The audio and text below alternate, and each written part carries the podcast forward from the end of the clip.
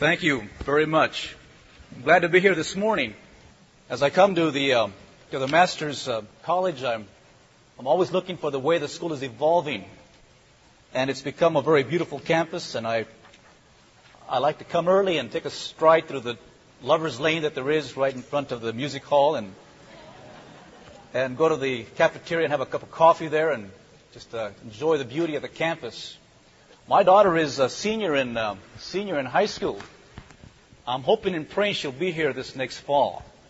So pray about that, please.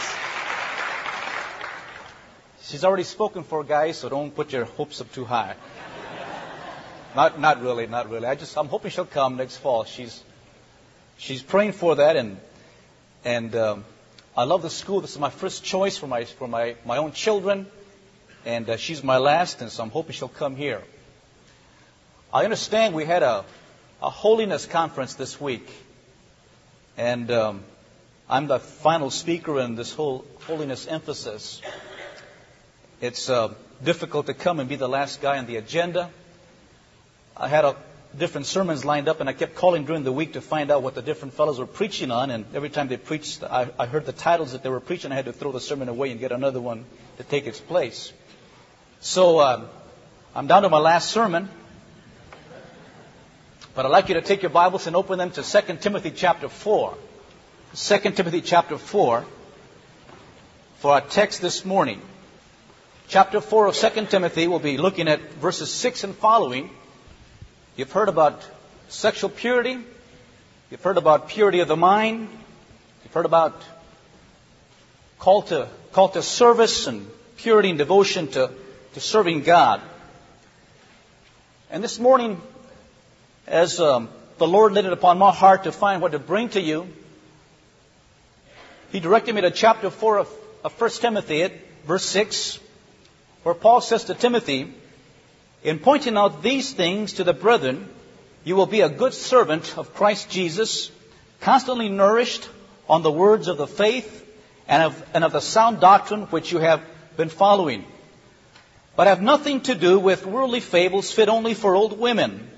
On the other hand, discipline yourself for the purpose of godliness. For bodily discipline is only of little profit, but godliness is profitable for all things, since it holds promise for the present life and also for the life to come. It is a trustworthy statement deserving full acceptance. For it is for this we labor and strive, because we have fixed our hope on the living God, who is the Savior of all men, especially of believers. Prescribe and teach these things. Let no one look down on your youthfulness, but rather in speech, conduct, love, faith, and purity, show yourself an example of those who believe. Until I come, give attention to the public reading of Scripture, to exhortation and teaching. Do not neglect the spiritual gift within you, which was bestowed upon you through the prophetic utterance, with the laying on of hands by the presbytery. Take pains with these things, be absorbed in them, so that your progress may be evident to all. Pay close attention to yourself and to your teaching. Persevere in these things, for as you do this, you will ensure the salvation both for yourself and for those who hear you." Ladies, very, very few of them overweight, all of them with the finest figures and finest forms, and all the men. This is the prime of life where you find yourselves really disciplined. And it's a time to do that.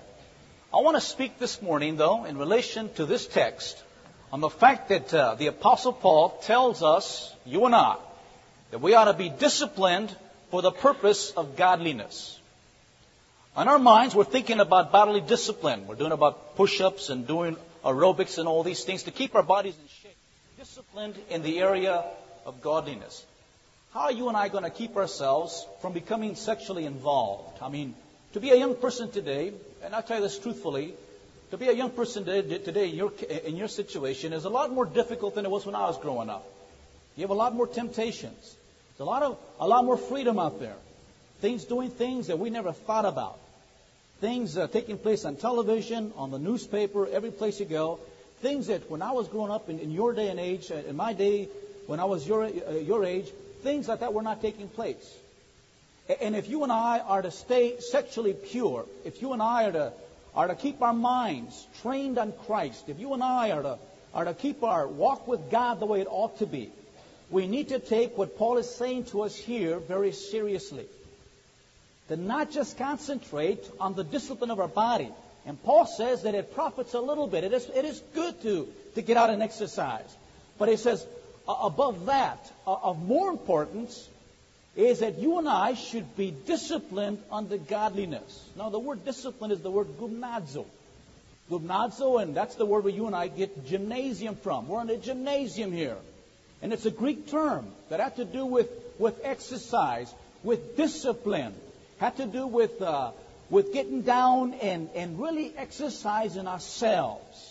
And so Paul said, get yourself into a spiritual gymnasium and discipline yourself for the purpose of godliness. Now, the word godliness there is a very interesting term. It has to do with outward religion. It has to do with the rituals of a religious life. It has to do with not only the inward form, but also the outward form of how you and I should conduct ourselves. And so, my exhortation this morning to ourselves, because Paul says if we are disciplined towards godliness, if we take ourselves and get ourselves disciplined, and trained and exercised for godliness, then this holds a double promise. It's good for us today for the present life, and it holds also that which is coming when you and I stand before Christ. And he says to us, well done, good and faithful servant. We can show him a good track record. And also for the present life, to be able to enjoy life and not be a spiritual catastrophe along the way. It was a double promise. And the Apostle Paul adds in verse 9, it is also a trustworthy statement deserving not half acceptance, but deserving full acceptance. And so, my dear friends, I simply want to lay before you the exhortation that just the way you exercise your body in the push-ups, in the sit-ups, in the aerobics, in your health, the way you keep your body in check, the way you discipline yourself, the bodily discipline, that we look at our spiritual life as well. Look at our spiritual life and exercise it in exactly the same way, actually even better, because it is of more importance. Discipline, he says, train yourselves for the purposes of godliness. Now, if you and I are going to keep ourselves sexually pure, in a wicked and perverse generation, we're going to keep our minds from being influenced by the secular, humanistic, ungodly media. If you and I are going to be effective ministers in a world that is becoming increasingly secular and non-Christian, the solution is going to be, since we can't depend upon the umbrella of protection around us supplied by our government and supplied by other leaders, then it's going to come down to the individual way that you and I live. And so this morning, I simply want to lay before you, not to repeat what has been said this week, the secret to holiness, the secret to a holy life. William Law wrote a book that sparked the Great Awakening with John Wesley and George Whitefield. And the book was entitled A Serious Call to a Devout and Holy Life by William Law. What a title, huh? A Serious Call to a Devout and Holy Life. John Wesley got a hold of the book and changed his life. George Whitefield got a hold of the book and changed his life. And these two men got a hold of the world and changed the world. All because they took the admonition of the Apostle Paul seriously. They disciplined themselves for the purpose of godliness. This morning, I want to exhort myself, along with you, that we come to this text and we see ourselves and we take ourselves and we begin to, today in this school, today in our preparation, we begin to also discipline ourselves for the purpose of godliness. Let me submit to you the three disciplines that I think will help you.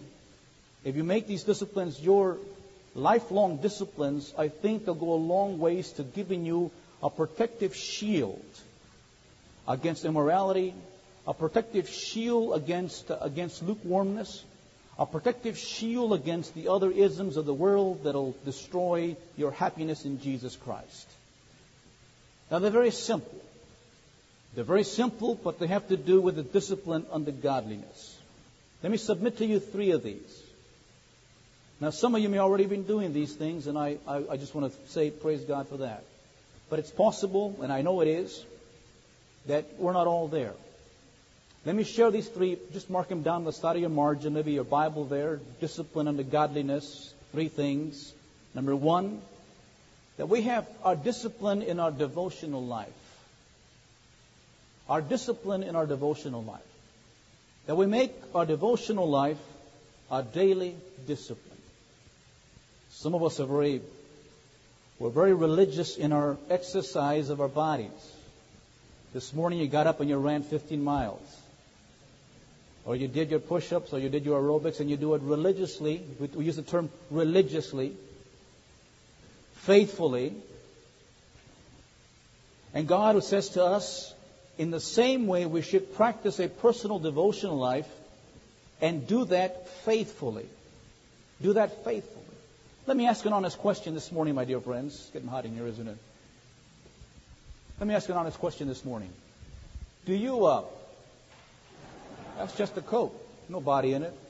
Let me ask you a question this morning. Do you, we don't need this anymore, do we? Have you had your quiet time this morning? Did you have a quiet time? So it begins there. The discipline, the godliness begins in our personal devotional time, spending time with God. How shall a young man cleanse his ways? The psalmist says to us. And then in that text it mentions, it does so by taking heed thereunto to thy word. That as you and I come to the word of God, and we spend time with God, our personal devotional life, that's a very personal question. But it's a personal question because it has to do with a discipline under godliness. To begin the training, to begin the personal discipline, the exercise of spending time with God on a regular basis. Now, it's easy for us in our busyness, in our schoolwork, it's easy for us to not do it, let it go by, and to go weeks and weeks and weeks and have a lifetime. You know, I went through college. I went through a Christian college. I went through a Christian seminary. And it wasn't until I was a pastor that I actually began to have a daily quiet time with God. I'm ashamed of that, friends. I'm ashamed to tell you that. And it wasn't the fault of the professors. And it wasn't the fault of the school. It wasn't anybody's fault but my fault. And there have been many times in my life where I have been in those times I was on the brink of disaster. Many times in my youthful life when I was walking on the tightrope on the edge of a personal disaster. And I'm here only today because of the grace of God, because in my ignorance and my stiff-necked heart and my own personal carnality, that God just went out of His way and preserved me. Preserved me. But after all these years, to not be disciplined unto godliness. Now this morning, if you and I are going to be a holy people, we need to begin to get our act together and put first things first. And God is first. I used to teach Greek in the seminary. That's an awful class to teach, because you can really afflict students. And I'd ask my students, I'd say, fellas, have you had your quiet time this morning? They used to come to class with their eyes red, bloodshot, you know. I said, have you had your quiet time this morning? I said, having your quiet time is more important than doing your Greek lesson. Spending time with God is more important than getting your lesson ready. If you have a choice, spend time with God. You see, this is where it's at. Now, I'm not saying, professors, that if you go to class tomorrow and say, well, Pastor Montoya said that I should have my quiet time, so I didn't do my assignment. Flunk them. Okay, flunk them. But I'm trying to emphasize the fact that now's the time. Now's the time to set aside some time, spend time with God. Open the Scriptures, begin to read them. Have your personal devotional schedule of how you read the Scriptures. How you read the Scriptures, how you meditate. And get on your knees and pray. Get on your knees and pray. Pray whatever form you want to pray. But pray seriously. James tells us that it's the fervent, effective prayer of a righteous person that accomplishes much. Now, you have needs in your life, and we need to ask God for God to supply these things now and forever. And it's having that personal discipline of spending time with God that is going to get us there. I know there's some here this morning, you are very faithful. I had a roommate. His name was Steve. And Steve was as regular as a clock. I mean, the man was he was a godly man. And I owe my spiritual life to him. He got me this far when I was in college. Because the man would read and he would pray. And I was living with a saint. The devil with a saint. That was what combination. And I was with him. And there's some of you liked it, but there's some of you that were like me. At this point, your quiet time, what quiet time? What time with God? What Bible reading? We're just kind of here going through the motions of it. My dear friend, if we're going to make it spiritually in holiness, we're going to have to learn to spend time with God. To read the Word. Let it bathe you. Let it change you. Let it do something to you. It is a cleansing instrument. It's a building instrument. And it's the Word of God that does it. Find the way you're going to do that. Find some way for you to read the Scriptures and to spend time with God. I made it my personal goal to read through the Bible at least once a year. My personal goal. And to read through my Greek Bible once a year. Same time. It's a personal goal. Spend time with God. Every day. Open the Word of God. Never go to sleep without reading some portion of the Word of God. I will not go to sleep without reading some portion of the Word of God. It's the discipline. The discipline that produces godliness. That's what it is. To read the Word. To pray. You have needs like I have needs. You have many needs. Talk to God about them. Meditation. Meditation. You know there is in 2 Peter the same word gumnazo used for ungodly teachers. And it says that they were trained in greed. Same word. Disciplined in greed. It's the same word. 2 Peter 2:14. Trained in greed. These godless teachers. Which means that they trained themselves in the means so that all they could do was to be greedy. And the result was greediness. So an ungodly person can be trained in greed. Well, you see, you and I can be trained in godliness. And as you start today, and you start now in your session in school, and you begin to put these things into operation, they will take you through life. The next 40, 50 years that God gives to you, you'll be a holy person, a godly person, and not some shipwrecked individual. All because we learn to be disciplined. And you know what? It can't be legislated on you. I have a couple of high school kids and one college kid and a high school kid. And I wish I could say, read your Bible, read your Bible, read your Bible, read your Bible. I've never done that because you can't do that. It's got to come from within. It's got to be you. You've got to want it. You've got to say, I want to be a holy man. And then you get yourself into a discipline unto godliness. It can't be put on you. Because then it's not real. Then it's not godliness. It's just a religious ritual that has no power to it. Am I making sense this morning? Let me ask you another question. The same question. How's your quiet time? Did you have one this morning? Tomorrow, why don't you just get up a little bit earlier? Tomorrow, get a little bit earlier. Maybe a half hour. And start. Day's still young today. It's only 11:05. You don't go to bed until midnight anyway. Is that true? Find a half hour someplace. Half hour. I'm not talking about fasting and praying for 5 hours a day. I'm talking about just simply discipline unto godliness. Find some time. Pull away. Spend time with God. Begin to do it on a daily basis. On a daily basis. And you'd be surprised what it can begin to do for you. Something happens in the inside. Fellas, your sexual temptations begin to leave you. They do. Ladies, the fears that you have, all of a sudden, they're not there anymore. An inner strength begins to take hold of you.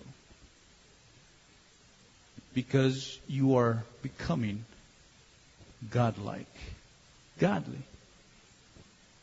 You say Bea is the Greek text there. You're becoming the person that is Christ-like, holy, devout. Pious is the word that is used, piety. That inner person is strengthened, reflected on the outside. That's where it's at. Discipline yourself for the purpose of godliness. Can't be done from the outside. It's got to be done from the inside. You've got to want to do it. Can't force it on you. There's a second discipline I want to also mention this morning. The first is the discipline of a devotional life. The second one is the discipline of the discipline in worship.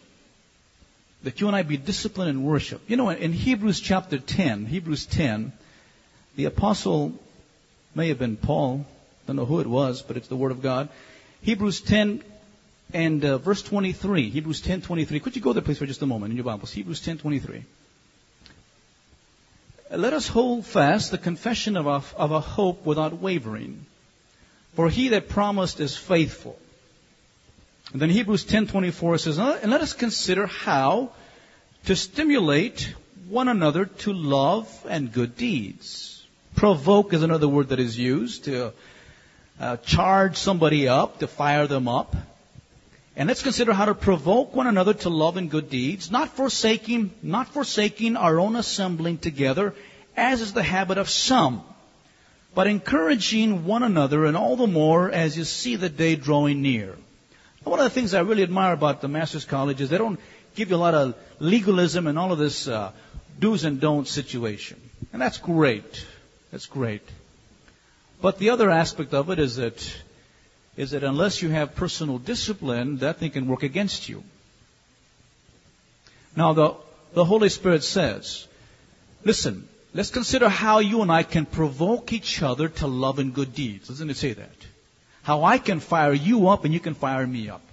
How you can help me be a godly man and I can help you be a godly woman. How you can help me walk with God and I'll help you walk with God. And then all of us together as pilgrims walking down the pathway of Christ, we head towards the celestial city. That's what he's saying. He says, not forsaking your assembling together, as is the habit of some. There are some people, he says, they don't want to go to worship. They don't want to spend time with God collectively. They don't care about getting together with the Lord, with God's people. They don't care about going to church. But we need to, he says, for our own sake, exercise the discipline of worship. Exercise the discipline of going to worship, of sanctifying, as it were, the Sabbath. And then we are provoking each other to love and good deeds. You know, people of God, we are in a bad state. When I was a kid, I could go to town on Sunday. My brother and I used to go to town on Sunday. We were pagan kids. We used to go to the show on Sundays after Catholic Mass. We were Catholics. So we'd go to Mass, 8 o'clock Mass. We'd go to Mass and then learn nothing, then come home. And then we'd go to the show at 1 o'clock in the afternoon for the matinee. And we'd see them 3 times. So we'd go from 1 to about 7, you know, and just memorize the films, you know. And I could go downtown on Sunday, and every store was closed. There wasn't a cat in the street.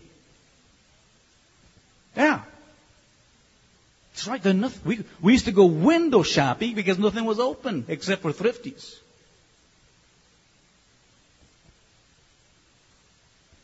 Today, it's not that way. Today, everything's open on Sundays. Very few things closed. And what's happening to Christians today is that the Lord's Day is no longer the Lord's Day. It becomes a holiday. It becomes a shopping day. It's the swap meet day. It's the beach day. It's everything else except the Lord's Day. Now, friend, I don't care about the world. They can do whatever they want to do. But what I'm saying for ourselves today is that you and I need to understand that the Lord's Day is special to us. And if you want something that's going to hold you holy and hold you godly, it's for you yourself to get to the point where you sanctify the Lord's Day. Sanctify it. Make it a Lord's Day. Make it a time for you to rest from your physical activities.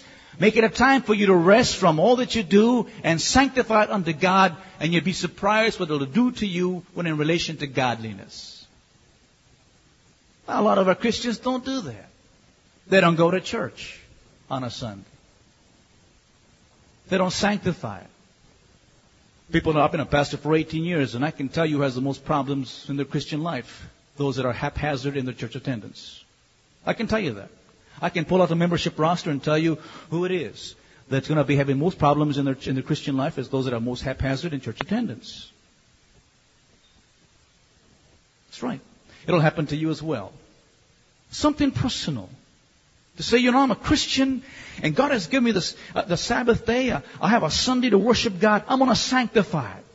I'm going to go to bed early Saturday night, get a good night's rest, get up in the morning, and be refreshed. Get up in my scriptures and read and pray and sing. Go to church, the church of my choice.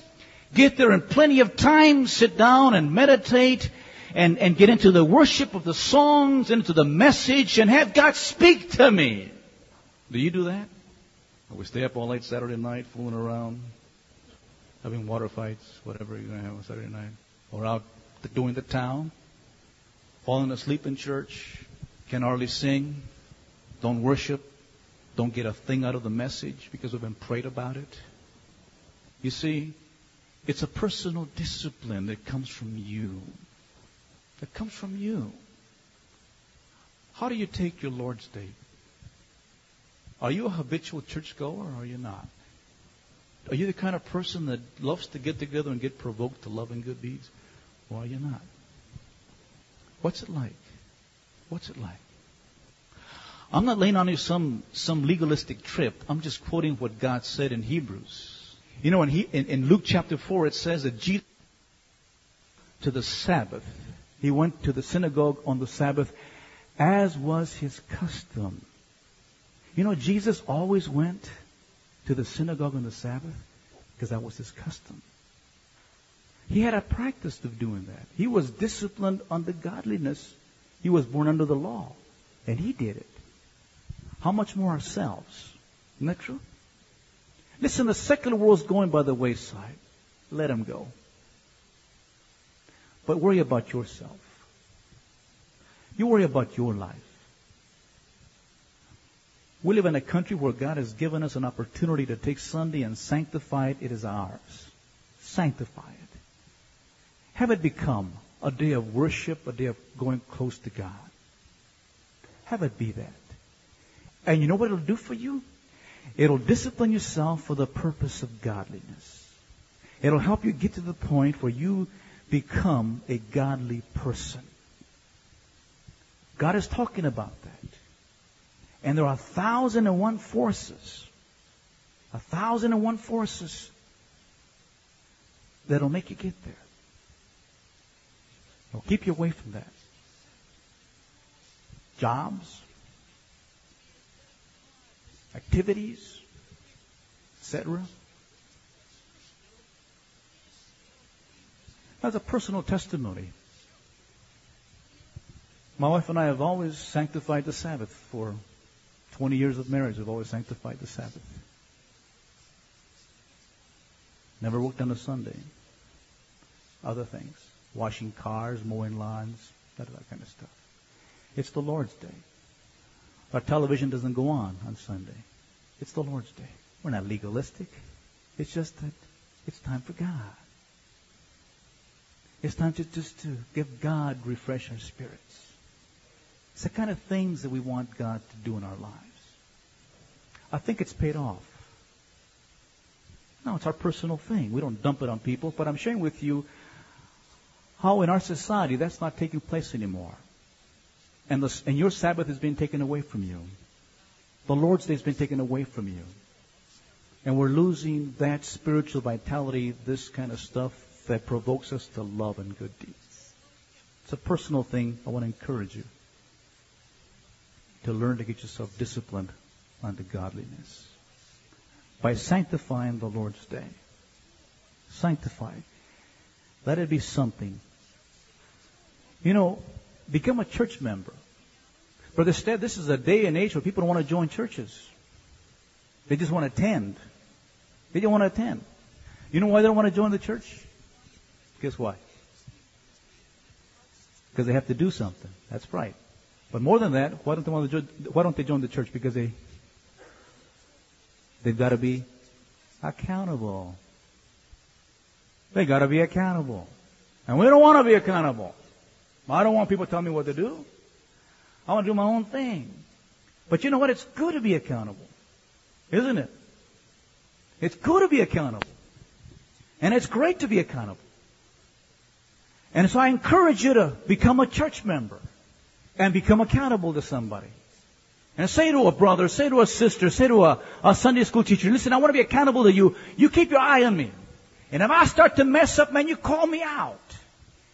I have young guys come and tell me, Pastor, keep your eye on me. And if you see me getting wavered, you know, or going by the wayside, you call me out. I have young gals come and say, Pastor, I want to date this fellow. What do you think about him? Is he okay? I said, no, the man's a snake. Oh, thank you for telling me. They're accountable. They're accountable. And it's great to be accountable. It's good to know that. Because it helps you to get provoked to love and good deeds, to walk righteously. People that don't want to be accountable, they want to do things in the dark, do things on the sly, and don't want anybody to tell them where to stop or what to do. And friends, I don't know about you. I know about you. Every last one of us, we need to be accountable. Well, I found out that we're all the same stuff. Same things that tempt me tempt you, don't they? Same hang-ups I have are the same hang-ups that you have. We're all the same. And so we all need to be accountable. And I want to encourage you to get yourself accountable. Go to your pastor. Find yourself a church. Some brother, some sister, and say, you know, I want to be accountable to you. And I want you to help me and provoke me to godliness, and I want to provoke you to godliness.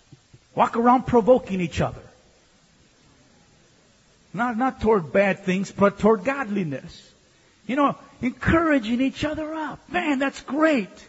And it's a discipline that you and I need to exercise. Now, let me submit to you a third.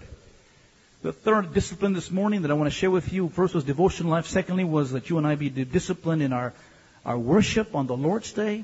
And the third is in the area of Christian ministry. Christian ministry. I think every Christian ought to have a ministry, ought to have some job, because that job provokes him to holiness. When I was in college, I used to jog. I was on the cross-country team. And I jogged because there was a scholarship, and so I jogged to get the scholarship. And I ran cross-country. They're pretty good. By the time I was a senior, I was doing I was thin as this thing, and I was, really doing well. And then after college and got married, I gained 50 pounds in 3 months. Boy, whew, man, my wife could cook. She cooked for a tribe, and I didn't want to disappoint her, so she said, here, you want to eat? And I said, well, yeah, let's eat. But I see this, she'd cook like a whole chicken, and a whole cow, and everything else. And I didn't want to tell her I didn't want to eat it, so I'd eat it, And she said, you want some more? And I said, no. Wasn't any good? No, it was good. Oh, they want some more then, So I'd have to eat, Till finally, after about 3 months and 50 pounds, I said, babe, it's too much. I mean, look at us. We're holy rollers now. I mean, we're rolling around. I mean, but I found in life, in jogging, that if I just jog just to jog, and I jog probably... 4 miles every other day. But if I find that I really get into serious jogging, I need to have competitions. I need to have 5Ks and 10K runs. It's every other Saturday or so many Saturdays. I have a race to run. And it provokes me to run harder. Provokes me to take it more seriously. Provokes me to get up in the morning when I don't feel like getting up and get out and do something. It just provokes me. And I choose my races. I choose the ones that I want to run because it keeps me going. You know, much the same way your ministry provokes you to holiness, provokes you to godliness. When you find a ministry, it provokes you to godliness because it begins to have you think about your ministry and about the people you're ministering to. One of the great benefits a pastor has when it comes to holiness is that he has to be holy people, a holy man, because he's got to minister to people.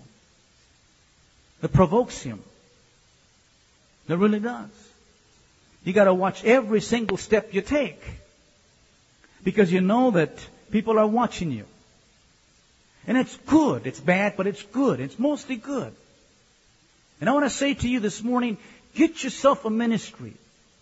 Sunday school, a convalescent hospital, a preaching ministry, a youth position someplace. Any kind of ministry, get yourself into a ministry and commit yourself and be faithful to it, and it provokes you. It provokes you to ministry. My daughter went to Canada this summer. You know, it provoked her to godliness. She went as a missionary to the Canadian Indians up there, and she went for 4 weeks, and then she said, you know, Dad, it's hard here. And I have to give Bible studies, and I have to pray, and I have to get into the Word. But it was good for us. He was provoked to get into the Word and to pray and to study and to take God seriously. I think it's great. And if you want the same kind of provocation, the same kind of charge in your life to get you praying and to reading seriously, is for you to get yourself a ministry. Don't get some Mickey Mouse ministry where you just kind of, get something that stretches you. Some of you guys ought to be preaching every weekend. Where? Hit the street. Go to some park. Yeah, get some park and get some PA systems and get out there and just preach. Throw bullets at you and knives and all that. Boy, that teaches you to pray quick. It really does. Get yourself into some serious stuff. Get on to ministering to teenagers, ministering to people. You know, it makes you pray. It makes you study hard. It makes you walk how you need to walk. You know, the lives of people depend upon us. The spiritual lives of people depend upon you and upon me. And when that reality hits you, you begin to watch how you walk, how you live, how you conduct yourself. If you're a young man, you know, and it makes you think about promiscuity and about getting into some bad relationship, because, you know, your kids are watching you. And you're their example and you're their leader. And it has something to do with their spiritual life, the way you live. And I would encourage you. Paul tells Timothy here, the great exhortation to Timothy for him to get himself disciplined in the godliness was simply this: Timothy, people are watching you. Timothy, you're an elder, you're a pastor, you're a man of God. You're leading people to holiness and righteousness, man. Discipline yourself for the purpose of godliness. If you don't, you're gonna wipe yourself out, and you're gonna wipe them out too. For God's sake, Timothy, get yourself together. You're a preacher. You're a minister. Get down and watch yourself. Be an example to the believer in all these things, in faith and holiness and purity, in speech and conduct. I mean, you're walking on glass because people are watching you. Their eternal destiny depends on how you lead them.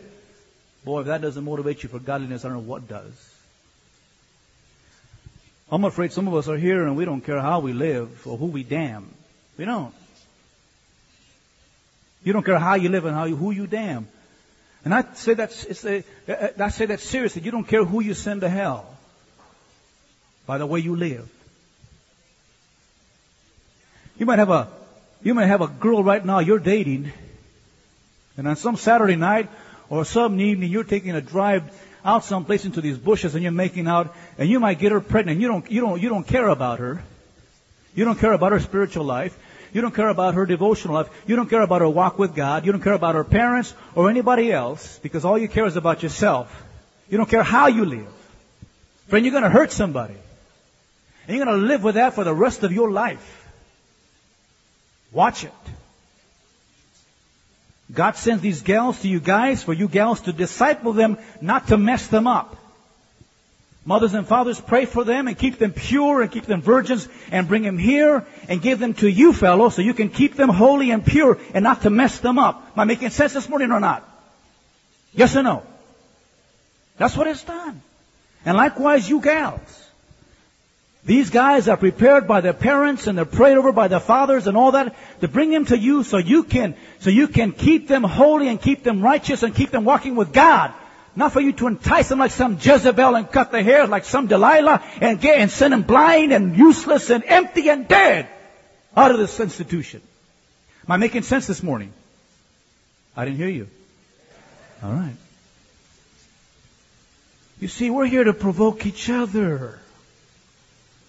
To help each other. We're a family. We're a team. Are we not? We're here to do something for God. Get yourself a ministry and watch the way you live.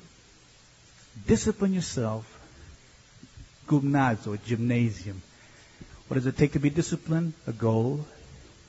What does it take? Hard work. Hard work.